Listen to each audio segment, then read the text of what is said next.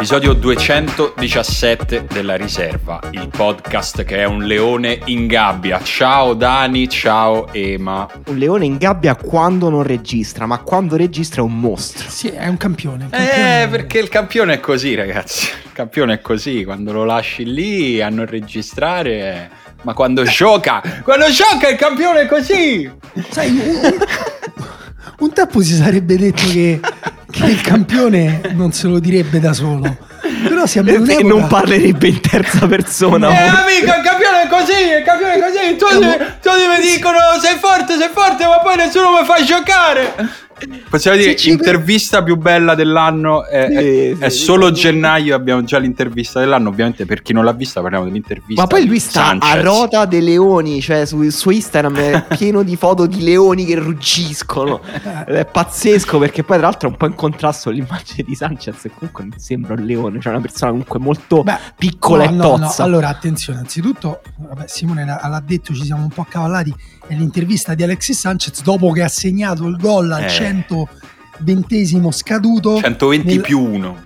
nella Supercoppa eh, di, eh, tra Inter e Juve un attimo prima che Bonucci potesse tirare il suo calcio di rigore perché poi c'è quest'altra Eh, cioè, non sì, so sì, se era più contento per il gol o per il fatto che Bonucci così non è entrato e non ha tirato il rigore Alexis Sanchez non noi eh, questo metto in chiaro le cose non- nessun, nessun piacere nel vedere Bonucci rosicare zero e, mm, Forse un po' Daniele. no, No. Daniele, No, te- Daniele chi? Morrone Daniele Manusia, ma poco. No. No, no. Una punta di piacere. No, no. e Alexis Sanchez si toglie la maglietta per risultare ed è forse la persona più info. Quanti anni ha Alexis Sanchez? 51, 52? No, credo, 34? cre- credo che sia un passo dalla pensione, però si tiene in forma Fa perché, in una forma pazzesca. perché va a fare passeggiata 33. veloce il giovedì e il martedì. Ah, è quello. Al è parco, quello, altro e- che CrossFit. A me ha fatto ridere che si è tolto la maglia con grande spontaneità, bello, al gol a 121 ti togli la maglia, la fai Bellissimo. roteare, è grandissima esultanza. Però mi ha fatto ridere che dopo, dopo tipo 4 minuti Sì. di esultanza in cui Sanchez non si è mai visto perché era tumulato dai compagni, quando si sono scostati i compagni, lui la prima cosa che ha fatto era, è stata togliersi anche la maglia termica.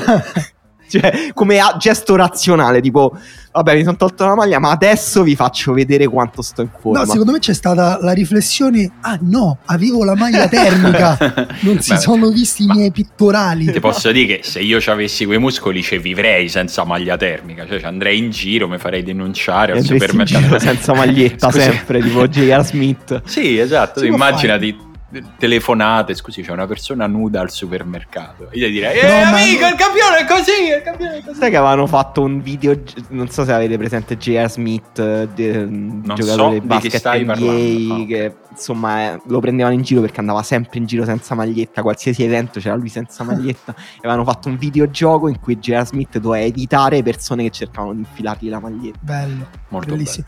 No, volevo dire due cose su Alexis Sanchez ancora, perché è un argomento che mi sta a cuore. Cioè, allora, sullo sfondo c'è il discorso del campione. Cioè, sì, è un campione. Cioè, nel senso, è un giocatore rappresentativo di quest'epoca.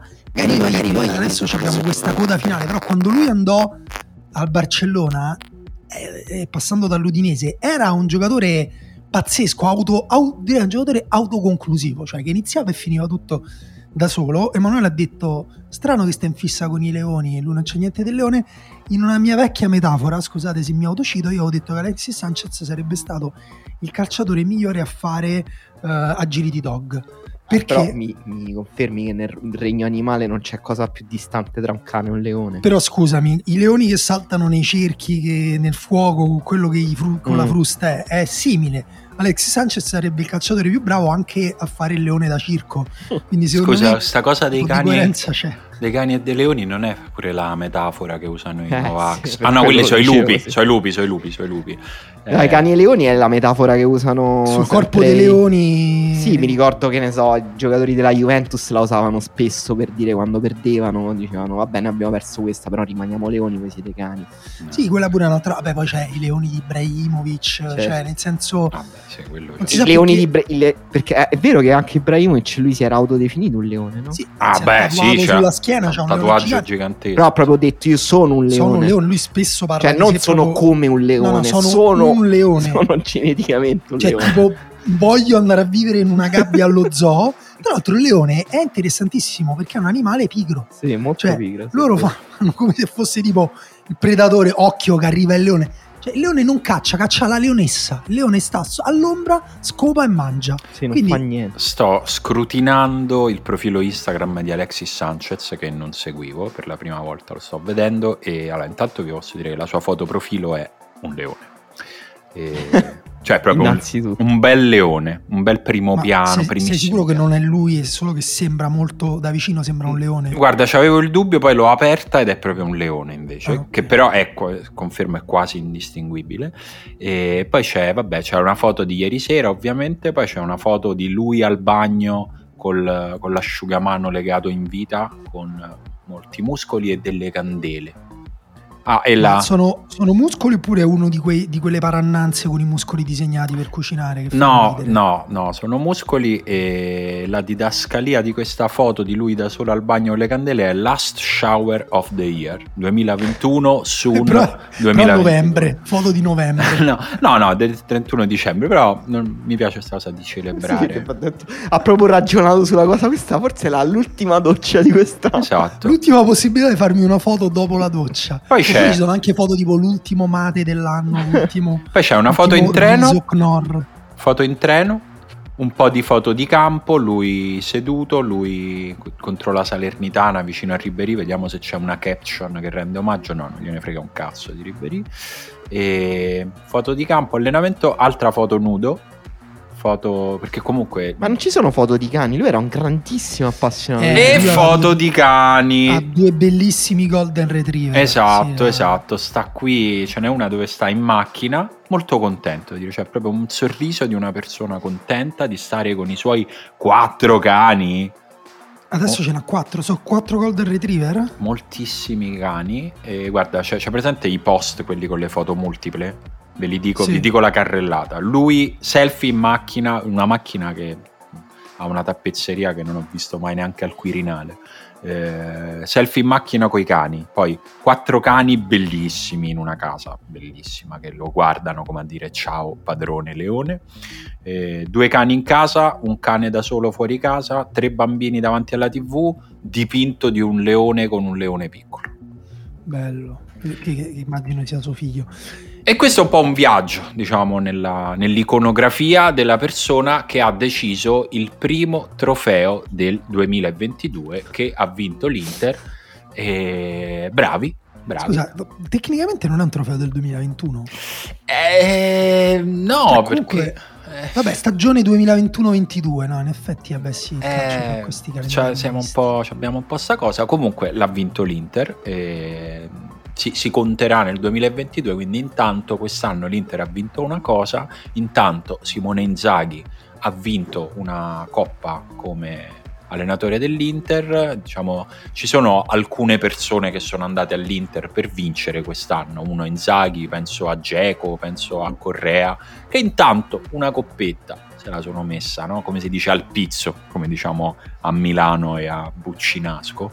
E, mh, è stata una partita che io ho molto goduto, cioè è proprio una partita che mi ha intrattenuto, nonostante non sia stata particolarmente ricca di contenuti tecnici, però non so se è una- stata una percezione mia e ditemelo se è così, eh, insomma non sono, non sono sicuro, però il fatto che ci si giocasse una coppa mi è sembrato proprio che si percepisse dal secondo numero uno in campo, cioè c'è stata un'intensità che non c'è sempre, Cioè, a me- secondo me un po' No, questo- traspariva. Ma infatti quello è il punto. Purtroppo bisogna ammettere che per quanto noi facciamo degli discorsi molto più approfonditi sul- su concetti come intensità, gioco di posizione, poi ne riparleremo più avanti perché c'è un altro tema che si collega.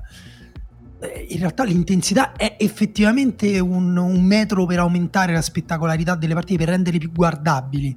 Però, secondo me, se, dovessi, cioè, proprio se dovessimo definire bella o brutta partita, secondo me è più una brutta partita che una bella partita. No, io La non ti dico bella, eh, ti dico No, no, intrattenente. guarda, no, no, è vero, si è fatta una partita che si lascia guardare. Io la, la Sì, definirei sì.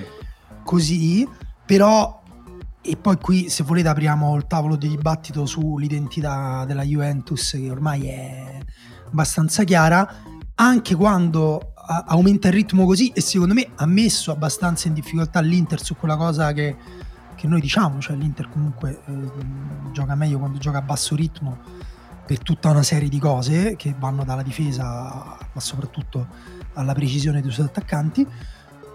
Nonostante la, Juventus l'abbia messa in difficoltà con pressione alta, uomo su uomo, a ostacolare la costruzione, a ostacolare Brozovic, giocatore fenomenale, importantissimo, insostituibile. Prima eh, siamo andati, cioè, siamo andati a confermare perché io me lo ricordavo, Brozovic è in scadenza al 30 giugno, giocatore a cui se l'Inter non fa punti d'oro significa che non c'è più il giocatore che può chiedere quanto vuole perché fondamentalmente se c'è un giocatore di quella squadra là è l'Inter. Però la Juventus poi è, mancata di proposizione. Forse l'azione più bella della partita della Juventus è quella conduzione palla al piede di Bernardeschi nel secondo tempo in diagonale che poi tira alto. Ed è un po' poco e, ed è secondo me significativo per quanto casuale il fatto che il gol che ha deciso la partita arriva nel momento in cui Allegri chiama il fallo tattico per far entrare il rigorista, cioè il pensiero di avere sotto controllo le cose in uno sport in cui le cose non ce le puoi avere mai sotto controllo. Tu hai vinto per delle cazzate della difesa in campionato tre giorni fa e qui hai perso per una no, cosa strana di un tuo difensore. Questo è uno delle, dei paradossi più affascinanti di Allegri. Cioè il fatto che lui continui a ripetere nelle interviste la casualità, l'aleatorietà del calcio, il fatto che gli allenatori contano poco, che le partite hanno un andamento quasi eh, mistico e, e dall'altra parte però il tentativo di controllare tutto, tutto, tutto, tutto. Ma non dico solo adesso che è un momento anche un po' di declino delle, della sua carriera, anche nei suoi momenti migliori la partita perfetta di Allegri era quella che vinceva 1-0 e che aveva vinto grazie all'unico schema offensivo che aveva pensato, cioè il, il, cross di quadrato per la testa di Manzukic, non dico in assoluto, eh, dico ci sono state delle partite che Allegri sembrava preparare proprio eh, fino alla singola giocata che poi effettivamente lo faceva vincere. E anche ieri, cioè, comunque, ha questa ossessione di controllo è arrivata fino al fallo tattico richiesto per fare entrare Bonucci ma c'è stata dall'inizio. All'inizio un po' eh, appunto la Juventus pressava, poi questo pressing comunque si è sfaldato molto velocemente, cioè tempo un quarto d'ora, 20 minuti, la, la Juventus già non pressava più secondo me. Poi ogni tanto riproponeva timidamente un pressing sulla costruzione dell'Inter, ma fatto pure maluccio.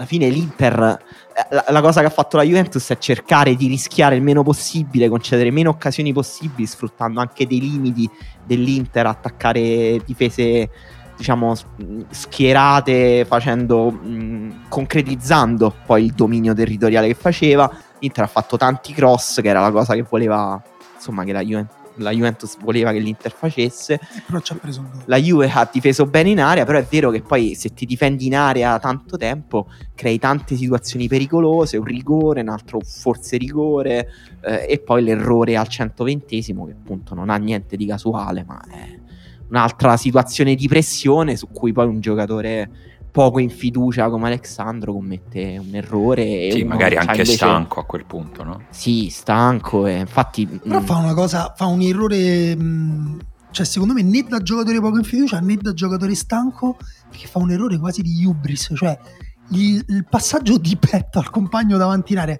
Allora, io tra l'altro ah, prima parlando... Ce la voleva dare al compagno no, o sì. al portiere? Se, secondo me al compagno. Secondo me la voleva dare a Chiellini, sì, Era tipo un'alzata perché l'altro... Esatto, pure secondo me. L'altro spazzasse tipo da tedesca proprio. Allora, io l'ho un po' difeso prima parlando con Emanuele stamattina perché ovviamente noi arriviamo tipo, oh, hai visto che...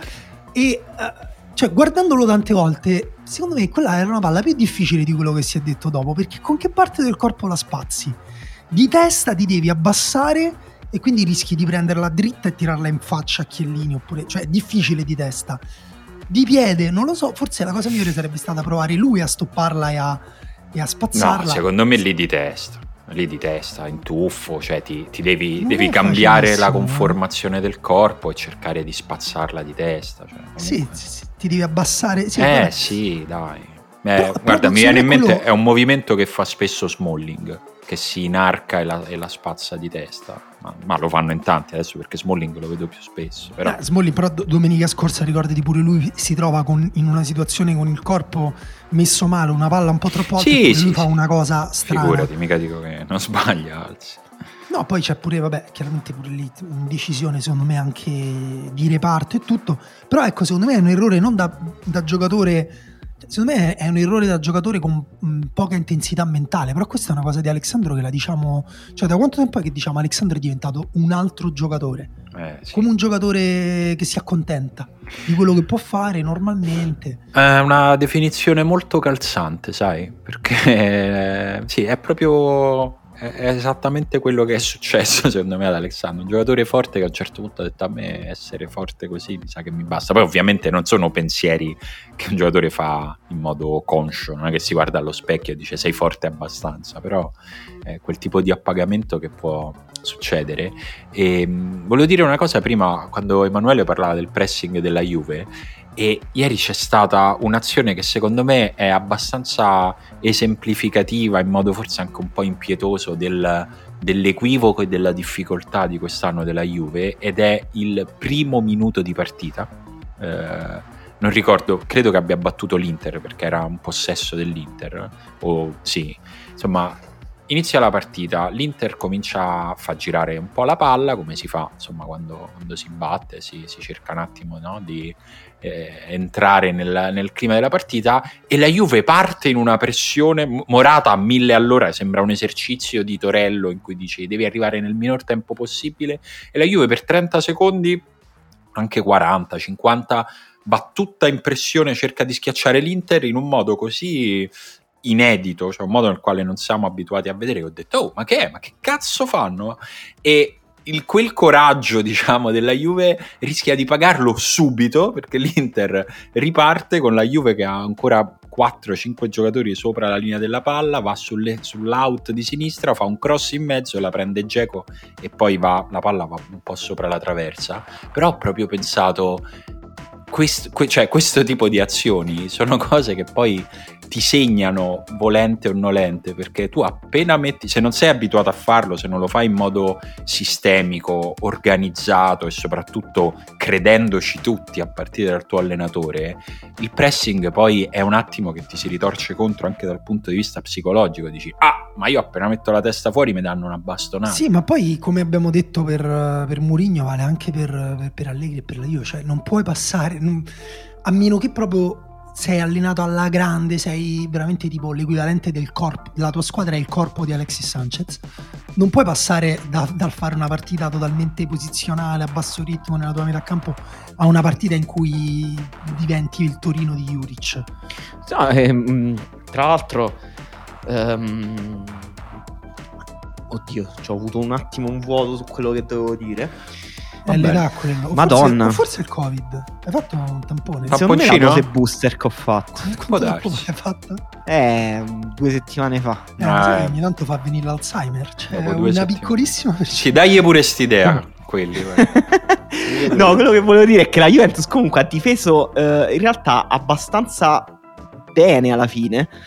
Però, eh, non lo so, guardando finita la partita, eh, belli- cioè comunque finale molto drammatico, epico, divertente, appunto l'abbiamo descritto prima. Sì, se non Però... sei della Juve. Cioè. No, per, la, per è stato no, un incubo. Vabbè, la Juve si è divertita 4 giorni totale, fa. diciamo, per uno spettatore neutro, un gol al 121esimo mentre bello, Bonucci bello. mette le mani addosso a qualcuno, comunque è divertente. Sì. Ehm, no, però ho, ho, ho provato a guardare questa partita dal di fuori un po', no?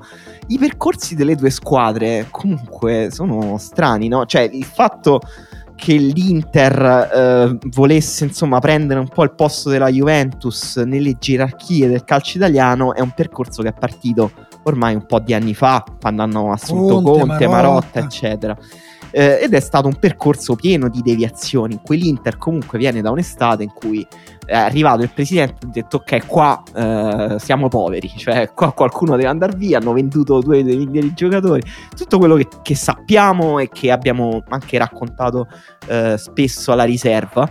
Eh, ieri però l'Inter è scesa in campo e sapevamo che era una squadra in questo momento molto più forte della Juventus. Sì. Non è una cosa minimamente scontata. Cioè, come si è arrivati al punto in cui l'Inter scende in campo e sappiamo che ha troppe più armi in più della Juve, troppe più certezze, troppi più punti di forza. Eh, gli errori della Juventus e, e, secondo me il lavoro di Allegri hanno portato quella squadra, cioè la Juventus, a una situazione in cui scendi in campo e devi giocare in modo disperato, di, difendendoti per 120 minuti contro l'Inter. Cioè sembravano proprio due squadre di categorie diverse, in cui quella più debole comunque ha fatto una grande partita di tenacia difensiva e alla fine ha perso perché comunque l'altra aveva più armi, sì, è vero, sembrava più qualità. Però cioè, non, è, non, è, scontata questa cosa. Cioè, Lo sta io... diventando molto più rapidamente di quanto ci aspettassimo. Non è, non, non è accettabile per me, eh, da una, dalla prospettiva di uno Juventino, accettare questa cosa che scendi in campo ok sei inferiore all'Inter. Eh, però, eh, però cioè, ieri durante la partita un mio amico mi chiedeva ma dei, degli attuali, di quelli che sono in campo adesso della Juve, Juve, chi, chi è che diresti che è un campione, che è Però molto forte, discorsi... che sarebbe un titolare in una squadra forte all'estero? Sono tutti discorsi un po' viziati anche dal contesto, ovviamente. Cioè, il calcio è complesso, no? cioè, dare giudizi assoluti sui giocatori è, è difficile. Locatelli, è, Locatelli, per me è un fenomeno. Per, dire. per me eh, ancora Kuluseschi... no. Per, me, me sì, no. Locatelli è molto forte. Ieri c'era Chiellini, cioè, Però vero, la Juventus aveva, aveva, molte assenze, cioè quadrato comunque quando manca la Juventus eh, manca tanto anche perché poi c'è De Sciglio al posto di quadrato. Eh, per questo ti Bonucci, dico. Manca Delict, eh, gioca Rugani siamo d'accordo. Mancava però, Scesni, mancava Delict, mancava Bonucci. Morata, Morata è, il giocato- è l'attaccante titolare di una delle migliori nazionali al mondo. e loro lo volevano dare via Kuluseschi come... l'hanno comprato a 40 milioni e sembrava il fenomeno assoluto del calcio italiano. E, cioè non possono diventare tutte pippe perché no, no, no, no, sono tutte pippe. Non, so, non sono tutte pippe, infatti non non lo penso, non lo, non lo, dico, dico che ieri comunque, cioè, posto tutto questo che hai detto fino adesso sulla Juve, sulla sua involuzione, sul suo impoverimento, eh, ieri c'era anche che questa non è neanche quella Juve lì, cioè mancavano Chiesa, Quadrado, Bonucci, Delict, Scesni, eh, Dybala è entrato a boh, 75esimo. Eh, ma perché Dybala è entrato al 75esimo? Perché dice che per, per conservarlo fisicamente. Immagino per motivi fisici, non tanto. No, a me è sembrato come la mossa di Allegri quando poi le cose gli funzionavano, andavano bene. Quando Douglas Costa era il più forte giocatore del campione italiano e giocava solo gli ultimi 20 minuti perché almeno la sua forza era decuplicata contro i difensori sì, vabbè, ma comunque non è, cioè nel senso contro la Roma la partita l'ha svoltata con l'ingresso di Morata e McKenny, eh, cioè nel senso mh, e con l'uscita di Dybala, cioè l'Inter ha una, eh, la Juve scusate, ha una rosa qualitativa che a cui lui Allegri non ha dato una forma ancora perché invito chiunque a dirmi qual è l'11 ideale di questa Juventus e sicuramente ognuno lo fa sulla base dei, pro- dei propri eh, desideri, ma um, io non so Allegri co- come vorrebbe giocare. E, um, gli infortuni, infortuni sono una scusa fino a un certo punto quest'anno, ce l'hanno tutti. Ce l'hanno tutti. All'Inter, nel momento in cui si rompe Brozovic, eh, l'ho detto prima, è insostituibile pure per questo, perché comunque pure quel gioco lì che per ora funziona bene, si regge bene, se gli si facesse male Brozovic rivelerebbe un pochino di più della sua fragilità. E la Juve ha giocato con Dybala eh, 70-80 minuti in campo contro la Roma, ha fatto tutto lui, era il giocatore onnipresente in campo, tipo non c'era nessun'altra idea se non dare la palla a Dybala e poi vedere cosa succedeva però non è, cioè non è, comunque così che puoi giocare a calcio. Brozovic almeno ha una sua funzione strutturale all'interno di un gioco di squadra. La Juve per me continua ad essere a gennaio, eh, dopo la prima finale importante, una squadra improvvisata al di là degli infortuni. Poi ci sono alcune scelte dirigenziali che comunque ha fatto la Juve, perché tenere... Cioè, tenere Rugani, riuscire diciamo a tenere Rugani, non riuscire a tenere Demiral, perché poi è chiaro che non è che fai proprio esattamente come ti pare nel mercato, però pure lì quando si diceva pure per altre squadre, compresa la Roma, eh, però che devono fare... Cioè, è la bravura loro, riuscire a tenere quelli più bravi e riuscire a liberarsi di quelli meno bravi e costruire una rosa va- eh, valida. Se tu ti ritrovi a giocare una finale con Rugani che Perisic ha, gli ha scavato una fossa sulla fascia nel primo tempo e, e ce l'ha infilato dentro, è allora ca- cavoli tuoi, che ti devo dire? Cioè, nel senso... No, no, è- sicuramente questo è vero, è- è non- fa, fa parte di tutto il giudizio che si dà su questa fase della Juve, che è chiaramente una fase che eh, si sta chiudendo, come, come dicevate prima, e devo dire fa abbastanza impressione come l'Inter stia subito colmando il vuoto che, che- che lentamente sta creando la Juve nel dominio del calcio italiano. E, mh, non è un caso o comunque non è una novità che eh, cali una delle tre grandi squadre del nord nel momento in cui l'altra sia pronta a prenderne il posto. È, è- è la storia recente del nostro ma non solo recente, ma insomma negli ultimi, ulti- degli ultimi 30 scudetti, gli ultimi 30 anni di calcio italiano, eh, le solo tre volte non hanno vinto Inter, Milan o Juve. State la Roma, la Lazio, la Samp nel, nel 90. Per il resto la storia del nostro calcio e nell'ultima fase è stata un po', diciamo, c'è stata l'eccezionalità di tanti scudetti consecutivi della Juve, ma la storia del nostro calcio è che a un certo punto una di queste tre ha una fase nella quale deve ridigerire se stessa e intanto una delle altre due ne prende il posto. E sembra che stiamo rientrando in questa fase qui. Eh, cioè, qualcuno ci ha provato nel corso degli anni, negli ultimi dieci anni più il Napoli e la Roma, eh, ma poi alla fine... Cioè, anche l'Atalanta possiamo comprenderla in quelle che... sì, l'Atalanta deve ancora almeno no. arrivare una volta seconda per, mette- per entrare in questo club. Vabbè, l'anno scorso diciamo non c'è Sì. praticamente voluto arrivare. perché- Sì, forse sì, però insomma siamo in una, in una fase, mh, eh, non lo so, che cioè nel senso secondo me sarà interessante vedere se eh, appunto ecco per esempio l'Atalanta o il Napoli riusciranno da qui a uno, due, tre anni a, a- a- rompere questo ciclo o quantomeno a metterci un'altra eccezione perché adesso ridendo e scherzando eh, l'ultima eccezione, stavo guardando l'albo d'oro adesso, è la Roma. Che a noi lo scudetto della Roma ci sembra una cosa che hanno vissuto i nostri fratellini più piccoli, eh, perché sono passati gli anni che sono passati, ed è, Ven- 21. è- Io li conto anche i giorni. ed è, ed è l'ultima volta che non ha vinto una di queste tre squadre. Eh, fa abbastanza impressione. no? Cioè, lo sappiamo, però poi vederlo, vederlo così. mi- Adesso sono andato a vedermelo per, per quello che diceva prima Emanuele. E l'Inter ci sta provando a, a prendersi, a prendersi questo spazio e direi che l'Inter lo, lo sta aprendo un ciclo. Poi bisognerà vedere lungo quanto e strutturato quanto. Però. No, la, la- la cosa interessante secondo me è che mh, è vero, cioè eh, non è un caso se sono quelli tre, ovviamente c'è un potere economico, un appeal commerciale perché comunque l'Inter cioè, la- è riuscita a ricostruirsi con un nuovo presidente, con tutti i problemi abbiamo, insomma, di cui abbiamo già parlato l'anno scorso, che tra l'altro non è neanche l'unica ad avere problemi di questo tipo, però ci sono state una serie di scelte alla fine comunque intelligenti perché se tu guardi pure l'Inter, eh, cioè, l'allenatore della Lazio, eh, l'attaccante della Roma E il- della Lazio. e, e della Lazio, che poi, tra l'altro, il ehm, Alexis Sanchez preso perché eh, era un'occasione. Eh, cioè, a un certo punto, ripeto, eh, insieme ad altre scelte invece secondo me di valore assoluto perché Barella, Bastoni sono giocatori eh, come dire, si sono andati a prendere su cui hanno scommesso Skriniar quando ti ricordi quando Skriniar andò dalla Sampa all'Inter si diceva beh certo bel rischio è un giocatore con poca esperienza con uno stile molto rischioso invece alla fine ha pagato Beh, su Bastoni, scusa Dani, eh, lo- io l'ho- me lo sono ricordato scrivendolo l'altro giorno nella nostra newsletter su Patreon, sono andato a cercarmelo e l'Inter l'ha pagato 30 milioni quando lui era un under 20, cioè eh, questi sono, so- sono investimenti che, che richiedono visione, coraggio e, e poi se ti va No. bene è giusto appuntarsela come una medaglia. E poi c'è anche un discorso di coerenza, appunto, di intenti, di, di programmazione. Cioè, io prima ho sbagliato, ho detto eh, la Juventus aveva svoltato con la Roma con l'ingresso di Morata e McKenny, invece erano Morata e Arthur. Ma a me quello che fa impressione vedere in panchina è Arthur. Arthur, Perché- bravo, ne volevo parlare io. alla Arthur ha giocato bene anche ieri, ragazzi. Ma perché non gioca?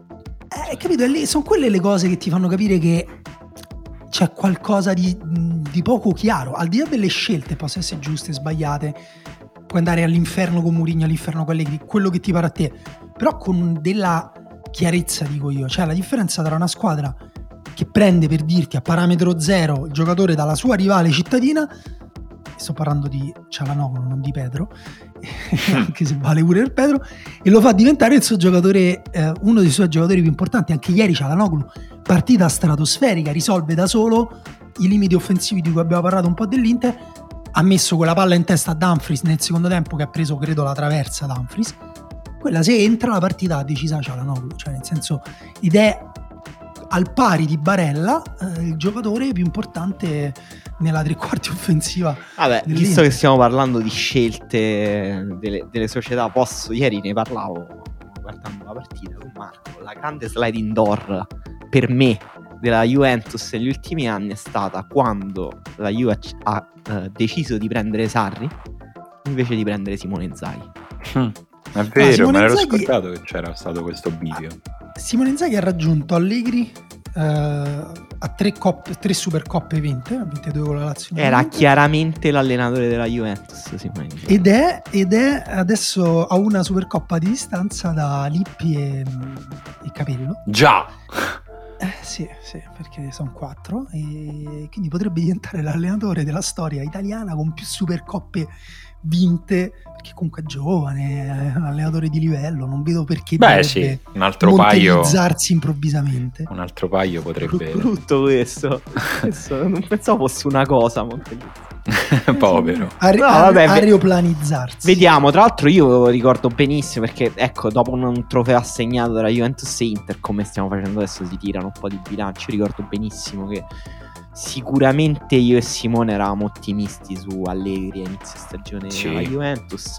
Sì, sì. Con, ci dicevamo ovviamente a meno che non sia pollito come era sembrato proprio ulti- nella coda finale della sua esperienza però diciamo vabbè magari si è riposato uh-huh. adesso tornerà un po' fresco cioè, comunque, il rispetto per Allegri deve esserci, nel senso, magari lui veramente riuscirà a trovare una soluzione a questa squadra, se non quest'anno, magari il prossimo anno. Io non vedo neanche...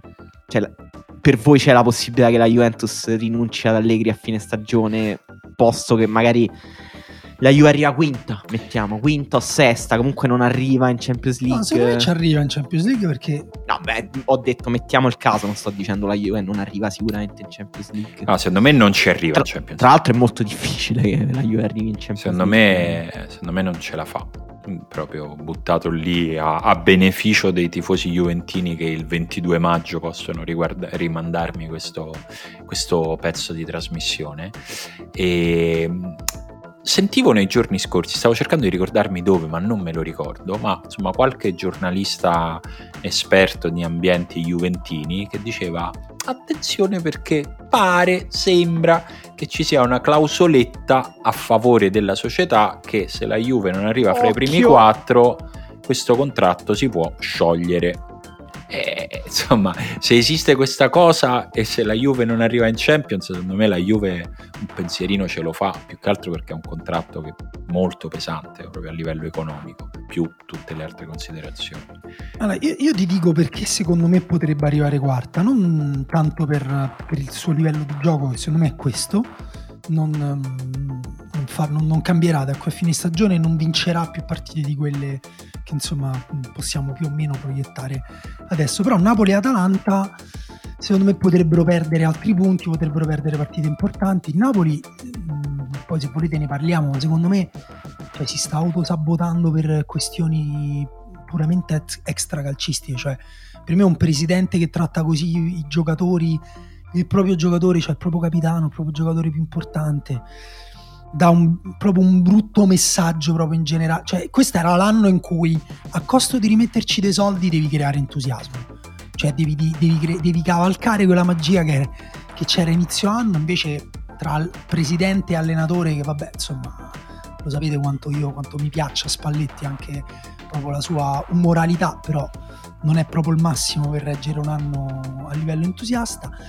E l'Atalanta, per me l'Atalanta ha ancora delle buone possibilità, però la vedo la vedo, cioè vedo Gasperini un pochino essersi accontentato, cioè mi sembra che abbia... Io sai che la vedo, questa cosa che, che vedi tu nell'Atalanta io non la vedo proprio. Cioè, senso... No, ma magari mi sbaglio, eh, magari è una questione di, di- di partite, di momenti, di, di assenti, però mi sembra che, che cavalchi gli stati di forma dei singoli giocatori e che però abbia tipo un po' detto, vabbè, basta, allora noi possiamo giocare col trequartista che entra, con le due punte che si allargano, oppure con la punta due trequartisti, Malinowski tirata fuori lo conosciamo tutti, Ilicic una partita ogni 20 ce la gioca, quello così, ok, va bene, allora ci rivediamo a giugno. Vabbè, però eh, cioè, il se, mio cartonato. se lui ha quei giocatori con quelle caratteristiche, secondo me è anche giusto appoggiarci, sì, cioè nel senso... Però la, la cosa figa che rendeva veramente figa l'Atalanta, l'ho già detta stasera, è che lui trasformava letteralmente la pietra in oro, in marmo, pietra presa, pi- pietra di fiume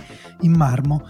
E, e questa cosa, cioè, se la riesce a rifare, secondo me, questo può essere l'anno buono anche per l'Atalanta, ammesso che l'Inter, come dire, Ma non vediamo- continui come una Ma lo scopriremo fra tre giorni questo, caro mio. l'Atalanta ha giocato ieri, quindi un po' di rispetto Ah. per la Coppa Italia Freccia Rossa. Rossa. Pure quella è Freccia Rossa. È tutto freccia quella- rossa. Quella credo sia Intercity, Coppa Italia Intercity. Tutto.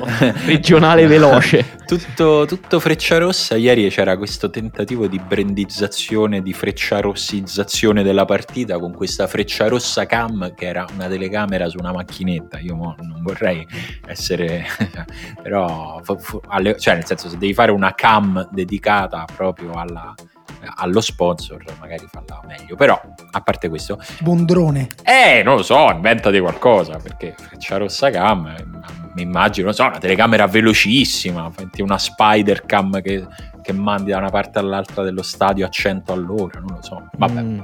E scusa, dicevi Emanuele che l'Atalanta ieri ha giocato. Eh sì, no, perché si è disputata la prima partita di Coppa Italia di questo turno che non, non, non, non sentirei a definire uno dei più belli, forse, della storia della mh, Coppa Italia Freccia Rossa. Perché la- Eh. fra l'altro prima Coppa Sì. Italia Freccia Rossa. Ok, Sì. Mi confermi.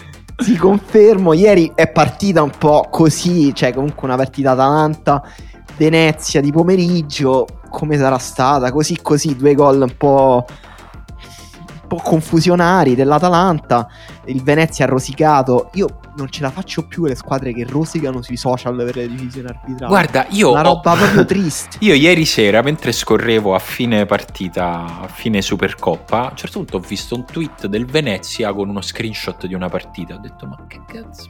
Ma che... E da lì, poi ricostruendo, ho scoperto che avevano giocato Atalanta-Venezia, che me l'avevo completamente persa, e c'era una palla su un braccio di Muriel, quindi... Sì, Muriel ha mh, stoppato la palla con la mano per, mh, nel primo gol dell'Atalanta ieri. Tra l'altro, un bellissimo gol di Muriel. Quelli che Muriel sembra segnare veramente in ciabatte. E, mh, la- la- il Venezia l'aveva già fatto quando è stato espulso Ampadu contro la Salernitana. Mi sembra un po' una tendenza pian- piagnona di alcune società adesso. Vorrei. spe- spero che non continuino. Oggi, però, gioca Napoli-Fiorentina. eh, Bella. 6. Che, bella, che bella. booster a questo giovedì pomeriggio alle 18 Eh. Napoli-Fiorentina. Bella, sì. E poi c'è Milan-Genoa buona comunque. alle 9. Meno bella. Col Genoa in una situazione di, di caos ancora maggiore rispetto agli standard eh, di preziosi. Perché comunque diciamo, vabbè, il Genoa ha cambiato società, adesso forse ci sarà un po' più di razionalità. Pare stiano cercando di cacciare Shevchenko per prendere chi? Bruno Labbadia. Chi? un allenatore tedesco normale, normale. Io l'ho guardato un po' ultimamente perché ho scritto di Piontek e lui allenava l'Erta Berlino di Piontek che giocava veramente male. Il Genoa ha provato a prendere e ha detto, beh, se non riusciamo a prendere Piontek. Ma prendi l'allenatore. È veramente strano perché la Badia è uno di questi che chiamano tipo, tipo Iachini, cioè tipo l'Erta l'ha chiamato perché avevano cacciato Klisman perché sta andando molto male, chi chiamiamo la Badia? Quindi Genoa sta ragionando come una squadra tedesca che ha cacciato un allenatore in corsa e deve chiamarne un altro. E però ha preso un gioco, ha preso il, um, il nipote di Tony Yeboah. Yeboah è italiano, tra l'altro. È il Sì. giocatore italiano ad aver segnato più Sì. gol dopo Immobile. pazzesco. Eh, io ho visto qualcosa, sembra fortissimo. E quindi vabbè, ho Con, grande de- hype con destro, per- con per- destro per potrebbe fare una grande, Io una grande ho- coppa d'attacco. Ho paura di sapere con quale formazione giocherà stasera il Genoa a San Siro, Sì. considerando che insomma è in un momento nel quale deve drammaticamente pensare al campionato, ma me la sto cercando. Ecco, se volete vi dico la, la probabile formazione del Genoa. E vi dico già che una- una persona, il primo colletto non lo conosco, ma vi dico. Semper, F, FT Va- Van Hausen, Ostigard, Vasquez, Portanova, Badel, Sturaro, Melegoni, Caicedo, Yeboah. E... Pazzesco, quindi esordio di Yeboah Eh dritto. sì, così, eh, sono probabili, eh, non sono Vabbè, ufficiali. quando uno, il campione è così. Eh, il campione è così, il campione è così, te lo fai Bello, bello, bello, bello, devo dire, mi piace. E credo che, tra l'altro, in Napoli-Fiorentina dovrebbe esordire da titolare Piontek, per cui nutro un hype Pazzesco. quasi sconfinato. Madonna, quando arrivano le Koulibaly. 6? Certo, se- senza Koulibaly Piontek farà il, il- bello e il cattivo tempo in quell'area di rigore. No, allora, due cose. Sugli arbitri, eh, voi lo sapete, la mia passione per gli arbitri manipolatori, però non, cioè, non, è, non si manipola così. Cioè, bisogna avere una sceneggiatura, bisogna avere una sensibilità per tipo... Ci abbiamo un esempio buono de- degli ultimi Ah, giorni.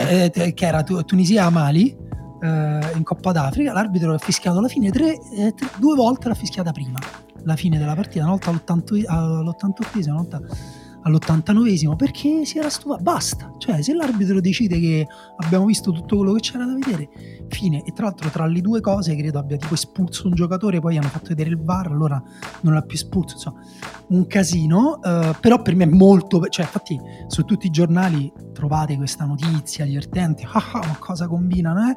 Per me è molto peggio quello che succede qui con la nostra, con l'utilizzo che facciamo noi della nostra tecnologia. Vogliamo parlare del fatto che ieri è stato dato un altro colpo alla credibilità di questo strumento, in questa crociata della classe arbitrale Di, contro che- di- il di VAR. quale dei eh? 1600 episodi possibili parli? Del primo. Del, Cioè, Barella, Chie- Bonu- sì, Chiellini, scusa. Chiellini Barella su- Chiellini. Eh, rigore, Sì, per- di- pure lì diciamo che Emanuele, secondo me era più rigore quello di Certo, di Dzeko esatto. e De Sciglio. Per quello ti dico, è la mozione locura. È qua- quando tu pensi che vada usata in un modo la VAR, fai al contrario, così non ci capiscono più un cazzo. Ormai mi sembra proprio un indirizzo. Cioè, Quindi tu confermi la tesi del complotto. Sì. No, co- confermo che c'è una confusione, c'è una confusione strutturale. Mettiamola, mettiamo così, non voglio usare parole che poi possano costarmi delle cause, e anzi saluto l'Associazione Italiana Arbitri che rispetto. E- però ieri, anche nella partita di ieri, insomma, eh, l'episodio di Chiellini su Barella, eh, rivedendolo, sembrava abbastanza nettamente un rigore mentre quello che è stato rigore ri- più lo, più- più lo rivedevi e meno sembrava rigore. Sì, perché cioè non è che io non ti posso toccare Eh. men- dopo che tu tocchi la palla, cioè il contatto, vabbè, io sono per una, una soluzione c'è eh, e Sì. faccio il giro. Annullare i rigori. No, facciamo arbitrare tutte le partite oppure almeno prendere queste decisioni qua tutte a Luca Marelli, di tutte le partite. In videoconferenza. Con un altoparlante nello stadio, in diretta televisiva, eh, notifiche sui cellulari, quindi tutti informati, tutti sanno, la decisione la prende sempre lui. No, poi qual era l'altra cosa? Aspetta che stiamo dicendo, ah, Yeboah. Ah no, che io, in que- sapete che ogni tanto io mando messaggi tipo agli uffici stampa per chiedergli se si può intervistare qualcuno.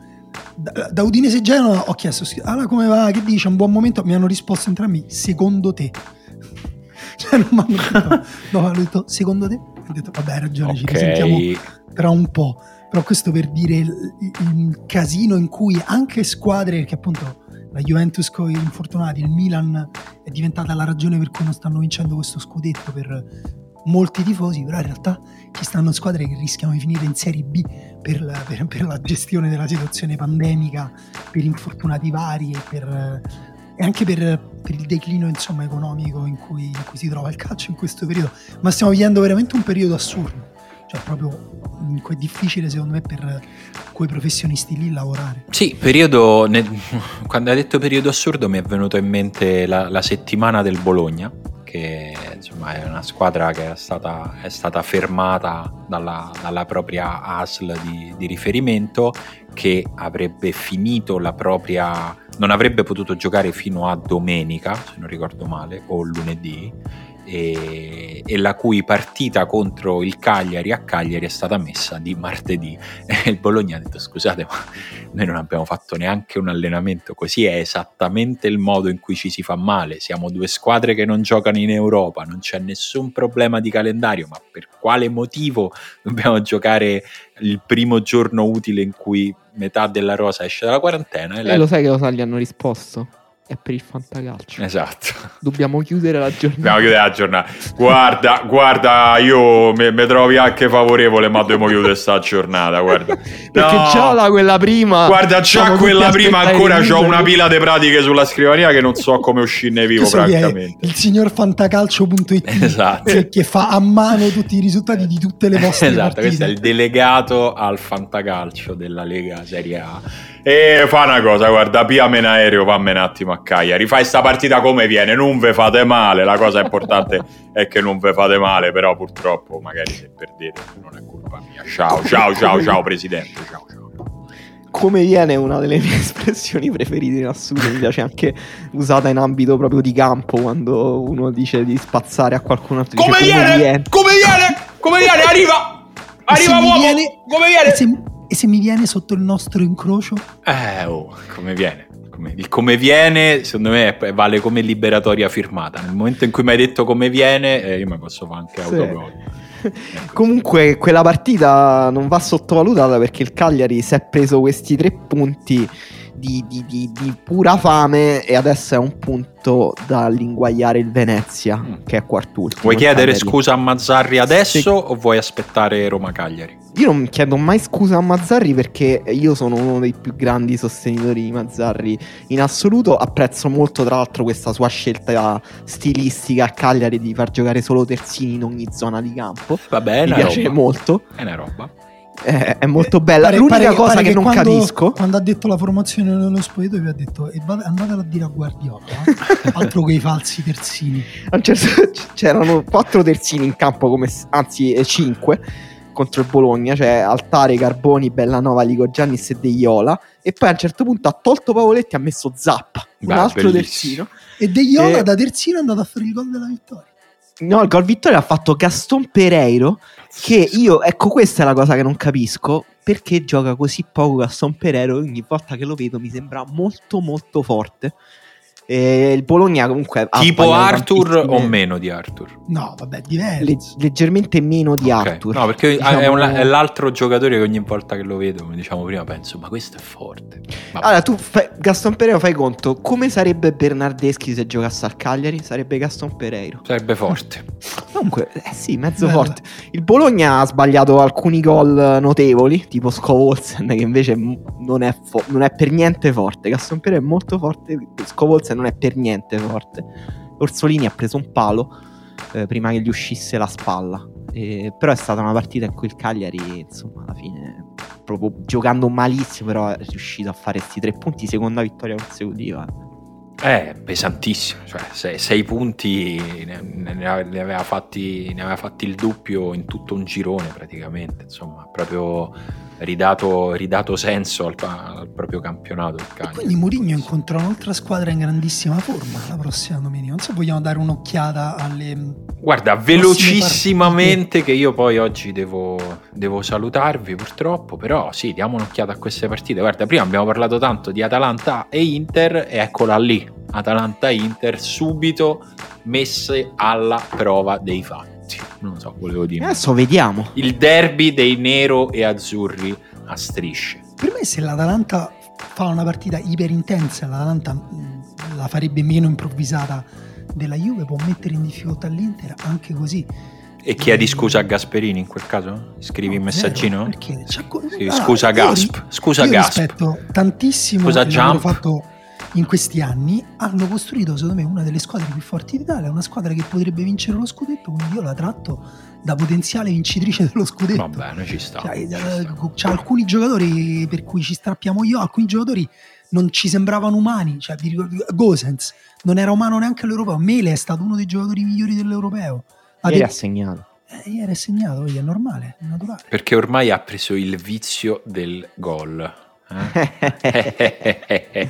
che ride. Va bene, ma andiamo in ordine nella presentazione di questa ventiduesima giornata. Ventiduesima per chi ne ha giocate 22, eh, non mi metto a fare i conti, però diciamo nominalmente la ventiduesima giornata si inizia sabato con Sampdoria Torino. Questo toro meccanico. Mi dicono, Emanuele, i miei contatti da Torino, che il tuo articolo sul Torino è stato praticamente stampato e affisso sopra il letto, eh, ha spodestato i quadri della Madonna dei tifosi del Torino. È stato molto Io-. Giusto, giu- anche di Juric, io so anche sta sul comodino di Juric incorniciato. Il mio sogno e sarebbe forse il più grande ra- traguardo della mia carriera di, di scrittore di sport sarebbe uno striscione ehm, a, a Torino ho scritto torinismo satanista Beh, molto. Ah no, pensavo uno striscione contro di te. Sai che ogni tanto Ah, ci stanno gli vabbè, striscioni quello- contro i quello sarebbe ancora superiore. Però per esempio non so se vi ricordate quando hanno fatto uno striscione per eh, Pistocchi. Sì, Questo è un momento pazzesco però i io, tifosi dell'Inter forse io un bel. Cioè, uno striscione contro di te della curva del Torino sarebbe. No, ha scritto, molto, ha scritto un molto- pezzo positivissimo. Ma lo so, lo so, cioè, però sai com'è? Magari mm, non so, un misunderstanding. Uno ha rosicato. Eh, Infatti, Uno è dopo- rosicato perché è molto cattolico. Un chirichetto forse. uno ha rosicato. non Tra so. l'altro c'è un altro derby sabato alle 18 Ah, ah, ah, ah, ma questa è satira, eh? Ma qui... Eh, lo so, ma la satira deve scomodare Ma- i poteri forti. Ma questo no? è il, è il Marco Travaglio della riserva, quello che parla, eh? quello che non fa sconti a nessuno. Salernitana Lazio alle 18. Non comunque più, la? Salernitana. Non più, non più. Non più, la Salernitana ha un nuovo presidente, una nuova gestione, eh, fra l'altro presidente del quale avete parlato diffusamente all'interno di Pendolino, uno dei momenti, se posso dire onestamente, più divertenti della storia della trasmissione, ma soprattutto Salernitana, il cui nuovo direttore sportivo è Walter Sabatini. Non Sì. so- che quindi questo insomma è stata la notizia. Si parla già di acquisti fantascientifici. Sì. Pastore? Pastore dall'Elce alla Salernitana? Beh, apre, apre, devo dire, una serie di scenari divertenti. divertenti. Eh, intanto si parla di Tiago Casasola, che comunque è già un giocatore divertente. Però sì, no, no, i nomi che stanno circolando sono tutti pazzeschi. È qu- quasi inutile che, che li faccio. Si parla di Perotti, per esempio. Bah. Proprio di, di- dicendone Mi proprio uno. trasferisco a Salerno, giuro. quindi, scusa, ehm, Balotelli. È Cioè, tipo, questi sono i giocatori di cui si parla adesso. cioè, è tipo quel, quel personaggio di Verdone che scrolla la rubrica per fare il viaggio e chiama vecchi amici di quando faceva il militare. Sì. Quella è una delle mie scene preferite della storia del cinema. Eh, lo so perché pro- proprio siamo noi. Caceres a un passo dalla Salernitana, pare. Eh, Caceres pure, sì. No, ce n'era un altro ancora più incredibile di Caceres. Eh, adesso abbiamo parlato pure questo- di questo ieri a Pendolino. Comunque sì. Sabatini, devo dire, credo che anche in punto di morte continuerà ad avere un gusto pazzesco per i giocatori. Eh, lui ha, deciso di, di non adeguarsi a- a- al, al calcio e di, diciamo, al, al al calcio che cambia, eh, ma lo ha detto chiaramente, detto, insomma, morirò senza algoritmi. eh, ha deciso, deciso così e secondo me se lo può permettere Walter Sabatini. Beh, sì. Può fare, può veramente decidere di accompagnare la fine della sua carriera come, come gli dà più gusto. E, mm, Pellegri anche si parla, eh. Quagliarella, un ass di Avarà, questi sono gio- Gabbia. Pellegrini perché non, Gol sta, gioca- non Daniga. sta giocando nel Milan? eh, Non si sa. bella domanda, perché ci sono già due centravanti. Comunque, partita più bella del- de- de- della prossima giornata, Sassuolo-Verona. Eh, però Juventus Udinese sabato sera, eh? tutti a casa. Eh, sì.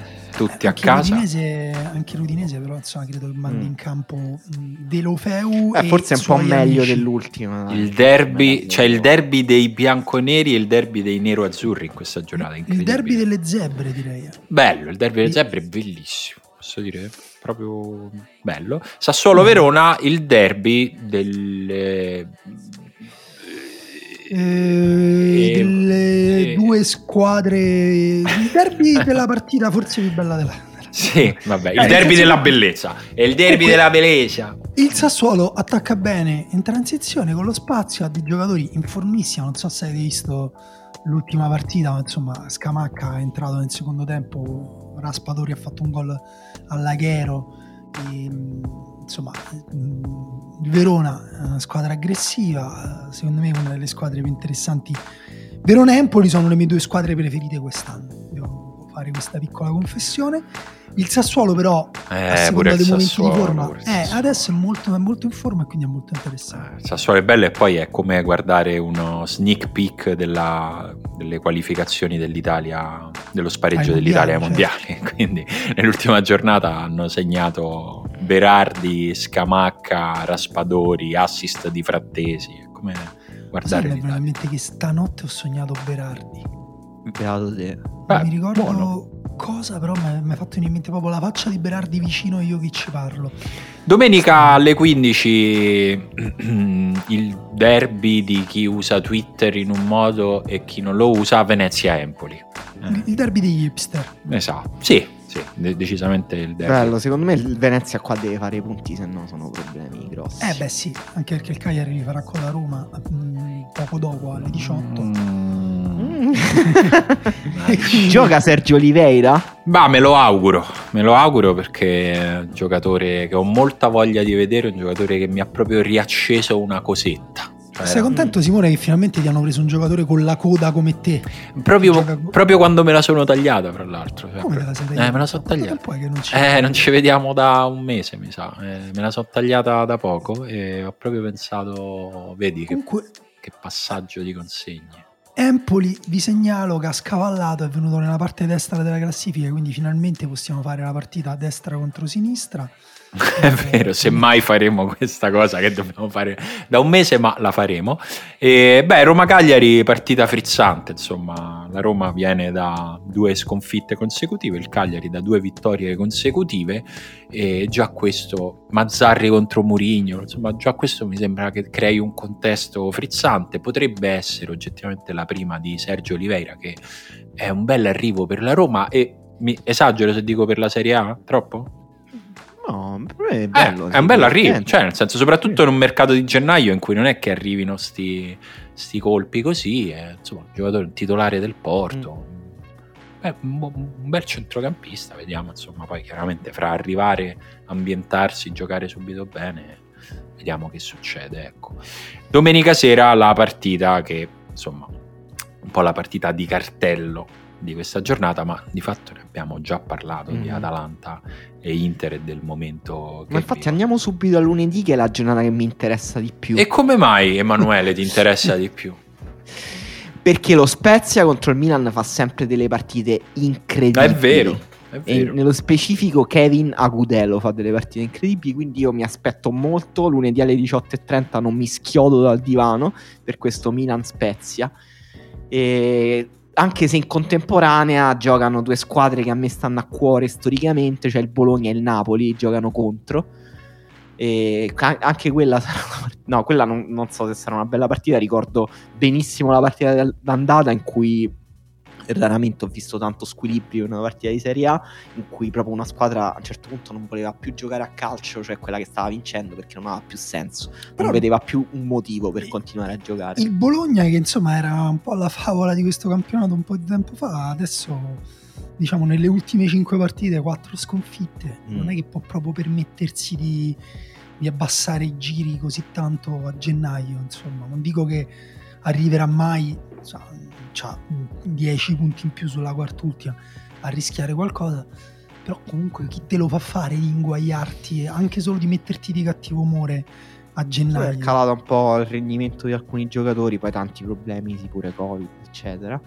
Però le E- partite con le squadre in alto in classifica, secondo me, sono quelle che ti danno un po' un'identità. Que- in quelle secondo me il Bologna è peggiorato, secondo me è migliorato nel fare partita contro squadre più deboli, e- però contro le squadre più tranne forti... contro il Cagliari. Contro il Cagliari alla fine Bologna meritava di vincere poi. eh. È Il stato più svagato. Il campione è così. È campione detto- quando hai Gaston, Pereiro davanti. Però eh, lunedì forse la prima di Bruno Labbadia sulla panchina del Genoa contro la. Fiorentina. Non me ne faccio una ragione, guarda. Ma tu mi dici che se stasera Shevchenko espugna San Siro e fa passare il turno al Genoa con Yeboah in attacco, lo esonerano lo stesso? Sì, Mm. hanno già deciso. Vabbè, tanto non succede, quindi. No, infatti mi sembra cioè proprio fantascientifico che Eh, possa succedere. sì, sì. Però chi Posso dire, vediamo. era stata proprio la, mia- la cosa che ho più sbagliato quest'anno. Ero proprio non convinto, ma fiducioso che Shevchenko con questa nuova proprietà, con questo cambio di aria, eh, potesse funzionare. Invece, disastro, disastro totale. E vabbè, Vabbè, è andata così. è andata così, ragazzi, ragazzi miei, figli miei, posso chiamarvi figli troppo, troppo No, anche perché hai una figlia che ti sta reclamando. Una figlia che mi sta dietro, molto, molto. dietro quelle sbarre. sì, queste piccole sbarrette dorate che le, ho, che le ho costruito. Noi ci sentiamo come al solito lunedì su Patreon. Venite a cercarci, venite a sostenerci se avete a cuore questo progetto che ha a cuore l'Italia, che si chiama La Riserva. E io per oggi. Noi, andiamo- noi rispondiamo alle domande. Simone, ti posso chiedere se mi fai la cortesia se Sì. puoi controllare su canale 5 se c'è ancora Bonucci che aspetta di tirare il rigore. Adesso sì, alla fine non ne abbiamo più parlato di questa cosa, ma posso, posso dire una cosa? lì. Posso dire una cosa che non ci siamo scordati di dire? Ma lì è un errore dell'allenatore. Ma non puoi arrivare al 119 e 30 secondi che ti sei scordato che dovevi fare sto cambio. Beh, però se tu hai la possibilità di fare un fallo tattico in 30 secondi. Eh, ma dai! È solo che è, è Non è, ca- non è capitato. sono, sono i giocatori che non hanno seguito le direttive di Allegri. eh. mi ricordo penso che viene in mente che Nasri ha raccontato che Mancini una volta gli dava talmente tante indicazioni che lui ha detto: Oh, mi lasci sta, mica sei alla PlayStation, mica stai a giocare alla PlayStation. Fantastico. Allegri che spinge la X. Fallo, fallo, fallo. Va bene, ragazzi, io vi, vi saluto. Voi potete andare avanti così. Ciao. Ciao, bello. Allora, ricominciamo leggendo eh, non eh, le domande dei nostri ascoltatori, ma le risposte, Daniele. Sono sempre risposte perché la Questo- domanda la facciamo noi. Questo è perché tu non sei eh, democratico, perché altrimenti tu dovresti dire eh, fare la domanda tipo qual è la vostra domanda? Così fai una domanda la cui risposta è una domanda. Questo, questo è, questo è interessante, questo è un metodo che potremmo provare la prossima volta.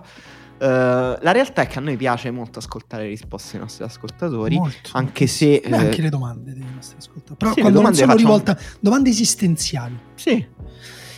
Diciamo che questa domanda l'aveva fatta Simone, quindi eh, è particolare che non ci sia lui, ma la domanda di Simone era meglio giocare una finale e perderla all'ultimo minuto o non giocarla affatto? Io questa domanda non la capisco, perché per me, allora, tra giocare una finale e perderla o non giocarla, per me è sempre meglio giocarla, ma tra giocarla e giocarla e perderla all'ultimo minuto, ma qual è, cioè come faccio a voler giocare una finale e perderla all'ultimo minuto? No, ma infatti sei tu che prendi troppo alla lettera il preferisci vuoi, cioè il punto è preferisci vivere in un mondo in cui quantomeno te la giochi, però poi alla fine vieni beffato così, non che tu lo sappia prima, non è che ti guardi tutta la partita e dici è inutile che la guardo, tanto al 120 mi purgano, ma come dire, eh, c'hai quella delusione lì, però c'hai pure i 120 minuti prima, c'hai la semifinale, c'hai l'attesa, c'hai Non c'è la semifinale, blasone. Supercoppa non c'è la semifinale. vabbè, c'hai, vabbè, allora, meglio ancora, cioè il fatto che hai vinto qualcosa l'anno prima, cioè, tutto quello e eh, comunque sì, pure io queste domande francamente le trovo Vabbè, sempre- Luca dice... cioè, per quanto siano le domande che noi ci facciamo tutti i giorni perché comunque eh, sappiamo quanto è bello poi arrivare in semifinale, arrivare in finale. Luca dice 380 passaggi e due in porta in 120 minuti valgono come non giocarla affatto. E, e la- Luigi risponde che scempio. Giovanni dice perderla all'ultimo è la locura René. Mattia dice meglio sempre giocarla, gli ignavi manco all'inferno entrano. A parte che ci sia un girone degli ignavi Sì. all'inferno. All'inferno entrano gli ignavi, E sì. quindi Mar- Mattia Confermo. informa, informati meglio sulla teologia dantesca. E- ma tra l'altro, scusa, domanda così bruciapelo, Emanuele, ma ehm, cioè, il sistema di Dante è stato adottato totalmente dalla Chiesa Cattolica? Ci hanno detto, Sì, nel Medioevo sì, cioè il Medioevo era una cosa abbastanza Era comune co- filosoficamente, teologicamente, adesso no, diciamo. No, cioè non vai tipo e quello dice ah ah ah se signora uh, Atturo se si comporta così No. la mettiamo nel girone degli ignari. Adesso siamo diventati meno, meno fantasiosi di prima. Cioè, prima c'era un imma- cioè, il Medioevo c'era una ricchezza di immaginario pazzesca. ma signora, mi insulta gli immigrati, ma lo sa qual è la pena per gli ignavi nell'inferno? Le scortichiamo le sopracciglia. Tra l'altro, vabbè, andiamo avanti. Giova- eh, Enrico dice: Allargo la domanda. Meglio giocare una finale nel momento migliore della tua squadra e perderla a causa. Il momento migliore della tua squadra, Enrico? E perderla a causa di un errore banale di uno dei giocatori più talentuosi. Uno dei giocatori più talentuosi. No, ma non credo si stesse O- riferendo a un- proprio alla partita di ieri. eh. Ah, era credo una- sia una questione astratta. o non giocarla affatto e dare adito alle voci che il tuo ciclo No, forse- decennale sia ufficialmente no, concluso. Secondo me riferiva, Enrico sì. pensa che Alexandro sia uno dei suoi giocatori più talentuosi e che la Juventus sia in un grande momento di forma. Mochele dice: Se intendete giocarla in prima persona, io dico giocarla. Questo mi piace, questa interpretazione. Resta una grandissima emozione, anche se negativa, ed io a posteriori ricordo grandi delusioni e momenti negativi con una specie di dolce nostalgia, per cui sono contento di averli Bello. vissuti. Se intendete vederla da tifoso, invece è meglio non giocarla, perché le delusioni vissute, vissute da spettatore non mi fanno lo stesso effetto. Bello. Luigi, sono Juventino, fate un po' voi. PS, la Juventus ieri non ha giocato, come del resto in tutta la stagione, colpa di quel Brontosauro in panchina. Meglio vincere 3 a 1 o perdere 3 a 4? Questa è una frecciata per noi. Per me è meglio, vinc- me- meglio vincere 3-1 o perdere 3-4? Ah sì, certo che è una fecciata per noi. Vabbè, è chiaro che è meglio vincere 3 1 cazzo devo andare. E Il punto è meglio perdere 7-1 o perdere 3-4, Emanuele? Meglio perdere 7 a 1. Eh sì, ormai noi, almeno è una cosa nostra. Cioè, Sì. non, non- non ce la toccate. Maio dice sempre meglio giocarla. Massimo dice meglio le GIF di Emanuele. Massimo, questa GIF l'ha girata eh, Simone, cioè era una pogliana, credo, entrata nel suo terrazzo. Quello è il suo terrazzo. Sì, sì, quello è un video di Simone. Matteo, anche se c'è il logo della BBC sopra. No, perché poi Simone collabora. Matteo dice: Io ho tentato e ho fallito. La lezione non tentare mai. Shit. Eh, sempre meglio giocarla. Quelle sensazioni allo stomaco le ore prima valgono tutto, dice Ernesto. Ma voi ce l'avete la sensazione allo stomaco prima della finale di Supercoppa? Cioè, ve lo chiedo sinceramente, prima della finale di Supercoppa. Ve lo chiedo, a me? No, a- a- ai nostri ascoltatori che tipo la Juventus se la gioca tutti gli anni. Io ieri non ricordavo manco perché stava in Supercoppa, ha vinto la Coppa Italia No, per me il problema della Supercoppa è che cioè, la fanno prima la facevano in posti assurdi, ora in date a caso. Sì. Cioè, la- mm, e se tu sposti la coppa, eh, non poi, cioè, de- le tradizioni vanno, vanno, come dire, fatte nei giorni comandati. Pietro dice: Se togliamo al calcio la sua funzione catartica, che rimane? Si perde all'ultimo minuto nella speranza che ciò ci possa portare lì di nuovo. Eh, però per la Juve è non normale questo. A giocarcela e che vada diversamente. Sì, le due finali di Champions League con Liverpool lasciano il segno, quindi qui forse intende il Milan. Stefano dice piuttosto di perdere una finale al 120 ad esempio in Champions con la Juve preferirei uscire ai gironi o la Serie B. Giovanni dice decisamente non giocarla la decisione di uscire in semifinale o quarti è nettamente inferiore quando sei ad un passo dal traguardo. Ti dici vabbè sarà per l'anno prossimo magari e soprattutto non hai gli amici del fantacalcio che andranno avanti a prendere in giro per settimane almeno di solito è così Simone dice se la squadra favorita e sei abituato ad andare in finale meglio non giocarla che perderla. Se sei un outsider non vedi una finale da decenni meglio esserci. Il percorso sarà stato comunque bellissimo. Stefano dice vorrei rispondere alla domanda ma non posso fare a meno di chiedermi come si chiama il volatile della GIF ma soprattutto che cosa sta facendo? Danza di accoppiamento bizzarre tecniche di caccia esultanze animalesche? Ragazzi rispondeteci voi. Eh no, quello è Simone che li addestra. Simone è bravissimo a far fare queste cose alle pogliane credo sia una pogliana non in caso ci vorrebbe quello credo sia un, mo- cioè un movimento di Michael Jackson che Simone sta cercando di trasmettere Ah, quindi è uccelli. una fase intermedia. Stefano aggiunge comunque voto finale persa. Sebastiano, se è una competizione in cui si assegnano punti per qualsiasi tipo di ranking, che distinzione è? È sempre meglio perdere all'ultimo minuto, comunque tornerà utile per i sorteggi futuri. Madonna, ma che è sto razionalismo? Ma Sebastiano, da te ma non me l'aspettavo. Il ragionier Filini. Se è una supercoppa o una finale di una coppa nazionale incastonata in un'infrasettimanale in mezzo partite decisive per il campionato, vale la pena giocarla solo se si vince. Eh, una dei due però perde. Simone, eh, ma sei, eh, se sei la squadra favorita e sei abituata ad andare in finale, è meglio non giocarla che perderla. Se sei un outsider o non vedi una finale da decenni, meglio esserci, il percorso sarà stato comunque. Aspetta, scusa, devo leggere questo odiato che è molto complesso. Chi ha perso in finale all'ultimo ha fatto il Vietnam, messo tra virgolette.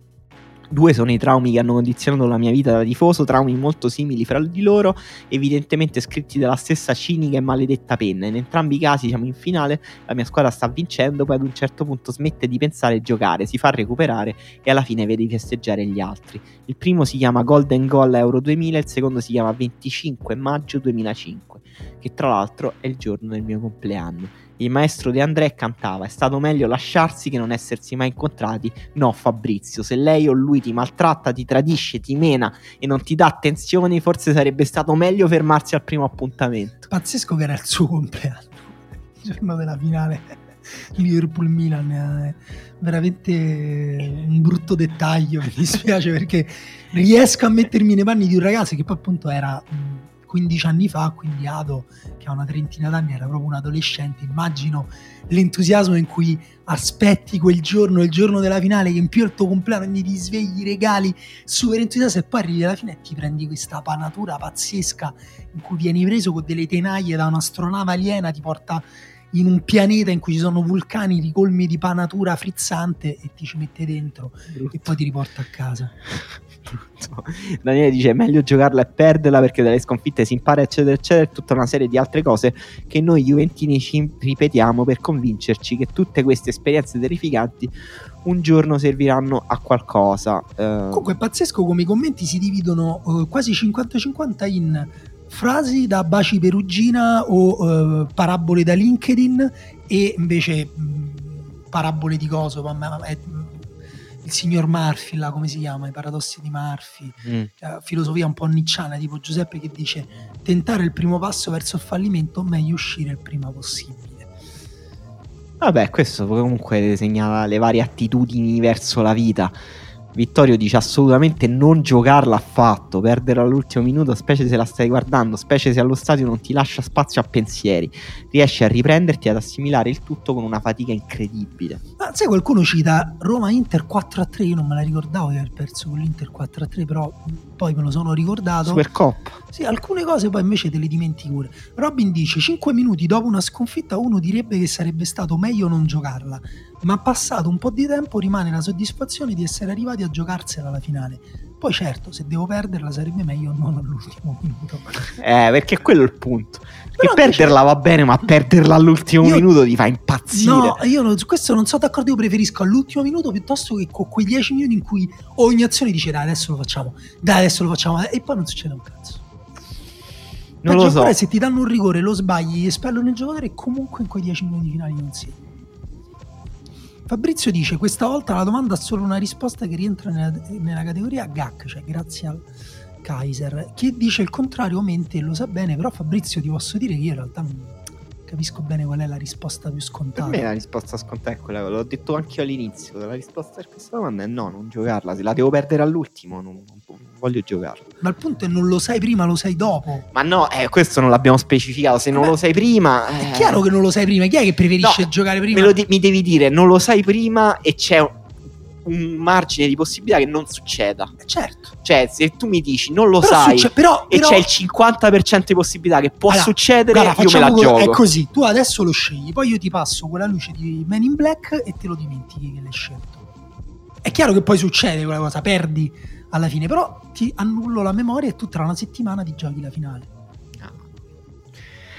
Troppi, troppi paradossi. Davide dice non giocarla, ma sentirne comunque il sapore arrivando a perdere la semifinale dopo un doppio turno molto combattuto. La finale è sopravvalutata. La semifinale ti fa sentire arrivato in alto, orgoglioso, e se esci lì comunque sei contento del tuo percorso. E questa è una persona sana. Bruno dice: meglio giocarla sempre, ma per chi sceglie di non giocarla, l'alternativa è non farlo perdendo la semifinale all'ultimo minuto. Come la mettiamo? Eh, boh, chi se ne frega. No, perdere la semifinale all'ultimo minuto. Brutto. Br- brutto, basta, basta. Io non voglio più uscire di casa, basta sofferenza. Francesco eh, dice: Quando ero bambino mi chiesero cosa volessi fare nella vita. Risposi: vivere abbastanza a lungo da vedere la mia squadra battere la Juve al 121 minuto di una finale. Mi dissero che non avevo capito la domanda io dissi loro che dovevano sciacquarsi la bocca. E qui calma, calma. Fran- Francesco me lo immagino ancora sudato e nudo in casa che festeggia da solo, spargendosi champagne sui pettorali gonfi. Eh, Marco dice: Giocarla e perderla è sempre meglio di non giocarla affatto. Almeno mi sono goduto il percorso. E... Anthony dice: Meglio giocarla, ma solo con lo stesso arbitro di Tunisia Mali in modo tale da non rischiare di perdere all'ultimo minuto. Perché abbiamo detto non te lo fa giocare. Qualcuno dice che somiglia a Ricky Massara. Lo dice Luca, che dice da un lato direi che è sempre meglio giocarla, dall'altro l'incazzatura sarebbe enorme e ricevere una panatura durata alla fine non sarebbe bellissimo. Enrico dice già ne toccano pochissime di finali, ci manca solo di fare lo schizzinoso. Qui non so se si riferisce alla sua squadra o è un, un Ec- modo juventino di offendere gli Invece altri. eccolo il mio campione, una delle persone che la pensa come me, Pier Vittorio, che elenca questa strategia che mi è stata insegnata da, da un autista NCC romano con cui lavoravo. Troppo facile giocare la finale e scommettere tutto all'Eurobet sulla sconfitta del Milan all'ultimo minuto, di modo da sfogare il dramma catartico della sconfitta in una bella vincita cicciona in denaro, così da poter passare il resto della mia vita a maledire quelle ricchezze guadagnate in modo tanto orribile e perché no diventare il soggetto di un non fiction pubblicato da Adelphi. Simone dice: Se sai già che perderai all'ultimo minuto, tanto vale non giocarla. Ma per scrivere questo commento non ho risposto al citofono e Bonucci non è riuscito ad entrare. Eh, basta! Ramiro dice: Abbiate pietà! Ramiro dice: Già la vita è per natura problematica. Se poi bisogna anche perdere una finale all'ultimo minuto, tutta la vita non giocarla.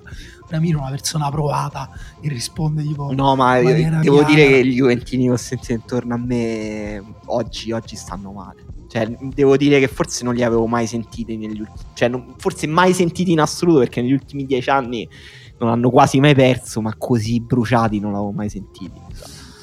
Io direi che è arrivato il momento di chiudere questa sciarada. Adesso mi sfugge il significato della parola. non c'entra nulla, però sì. mi è venuto in me, oh, mi è venuto in mente. Che devo fare? Non devo seguire le associazioni libere del mio cervello? Ma io, io sarei per un uso libero di tutte le parole, reinventiamo i significati. Tu preferiresti vivere in un mondo in cui Something dei Beatles, il testo è Something in the way she moves, com- attracts me like a cauliflower, che era la- il suggerimento di eh, John Lennon a eh, George Harrison, che invece George Harrison ha cantato Like Another Lover, che ha più senso, però cauliflower pure, cavolfiore. Qualcosa in cui ti muovi mi attizza come un cavolfiore. Preferivo Cavolfiore forse, dai. Era bella, John Lennon. Vabbè, come chiude le puntate Simone? Simone dice sempre di, mh, che abbiamo un Patreon, anzitutto. Che l'ha detto. eh, eh, l'ha si è detto, tutelato. L'ha Ha detto, detto prima. quei due, quei due coglioni Esatto. non lo diranno. E, e quindi fammelo dire a me. Va. Allora, io vi dico una cosa invece allargo la veduta. Se voi andate su fenomeno.eu c'è tutta una sciarada di ehm, podcast. podcast. Qui l'ho usato bene? No. E, eh, c'è un podcast di TV, di cinema che si chiama FOMO.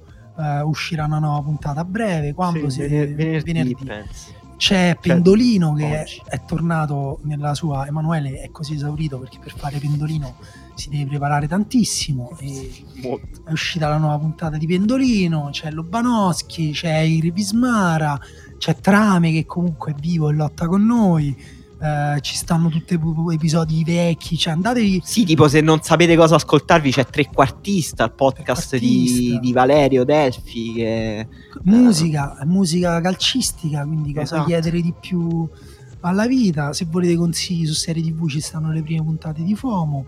E che altro possiamo dire? Poi c'è l'ultimo uomo, se non lo conoscete, è un Sì. sito. sì, dove pubblica articoli lunghi di sport. C'è un bell'articolo di Emanuele per cui siamo stati scomunicati. Vabbè, c'è anche un articolo di Daniele su- sui calci d'angolo, c'è un articolo di Dario su Sergio Olivera, se voi avete se sentito noi parlare Olivera. di Sergio Olivera prima Marco Dottavi vi dice qual è la migliore ASL d'Italia. C'è Esatto, c'è un ASL, articolo in cui abbiamo calcolato un punteggio per le ASL. Che comunque facciamo anche informazioni. Certo, certo. Servizio. Informazione, ma sempre col sorriso sulle labbra, sempre un po' Vabbè, scherzando. come- perché comunque il calcio è una cosa leggera. una- come ha detto un nostro commentatore, sono- è talmente tanto problematica la vita che insomma noi cerchiamo di prenderla così con leggerezza e comunque non stiamo riuscendo a chiudere. Quindi Eh, comunque c'è anche Quiet potremmo- Please la prossima Quiet settimana. Please. Torna Quiet Please lunedì, registriamo, commentiamo tutti gli ultimi evi- eh, eventi. eventi del, del caso Novak Djokovic, detto Spartaco,